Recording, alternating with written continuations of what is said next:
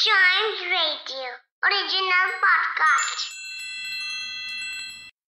मुगल बादशाह अकबर और उनके नवरत्न बीरबल के किस्से काफ़ी मशहूर हैं।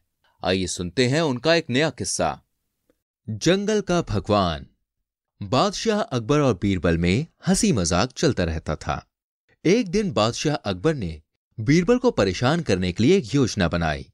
वो एक बढ़ई के पास गए, जिसने बादशाह के कहने पर एक जाल बनाया था। वह ऐसा जाल बनाया गया था कि कोई उसे उसकी बाहरी रूप से पहचान नहीं सकता था। तब बादशाह ने उस जाल में कश्मीरी सेब रखा। जब दरबार में बीरबल के आने का समय हो गया तो बादशाह अकबर चुपके से जाल के पास छिप गए और उत्सुकता से बीरबल का इंतज़ार करने लगे। कुछ देर बाद बीरबल दरबार में आए। उनकी नज़र कश्मीरी सेब पर पड़ी। वो सेब के पास गए और उसे अपने हाथों से उठा लिया। जैसे ही बीरबल ने सेब उठाया, उनका हाथ जाल में फंस गया। यह देखकर बादशाह तुरंत सामने आए और बोले, वाह, बीरबल, ये तुम हो। हमारे कुछ छोटे बड़े सामान महल से गायब हो रहे थे। इसीलिए चोर को पकड़ने के लिए हमने ये जाल बिछाया था, लेकिन तुम इस जाल में कैसे फंस गए? कोई बात नहीं, हमें तुम पर पूरा भरोसा है, पर याद रहे, आगे ऐसी गलती मत करना। ये कहते हुए अकबर मुस्कुराए। और बीरबल को जाल से निकाला गया। बीरबल इस घटना से बहुत परेशान थे। उन्होंने बादशाह से कहा, महाराज, मैंने ये सुंदर सेब देखा और पास जाकर इसे छुआ। मेरा इरादा इसे चोरी करने का नहीं था। मैं तो सिर्फ़ इसे पास से देखना चाहता था। इस बात पर बादशाह ने कहा, कोई बात नहीं, हमें सफ़ाई मत दो और इस बात को भूल जाओ। इस पूरी बात से बीरबल को बहुत शर्मिंदगी महसूस हुई।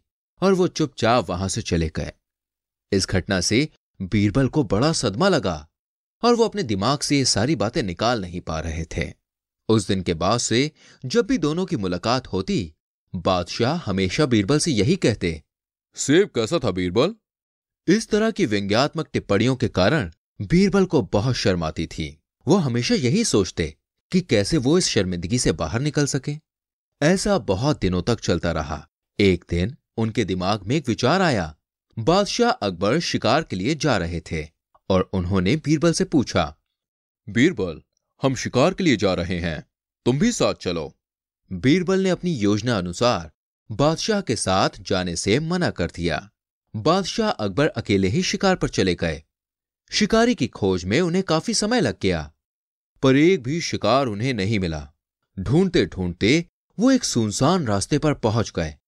शाम हो चुकी थी और अंधेरा हो रहा था। तभी अचानक उन्हें एक आवाज़ सुनाई दी।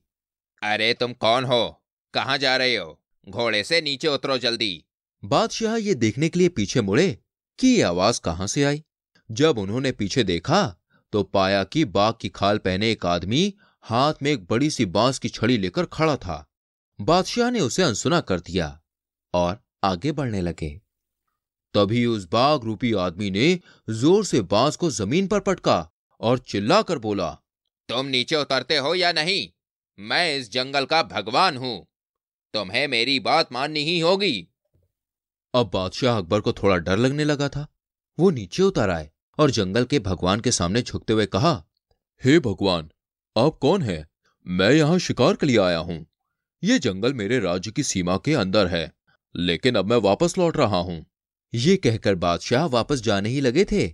तभी जंगल के भगवान ने कहा रुको ये मेरी ज़मीन है।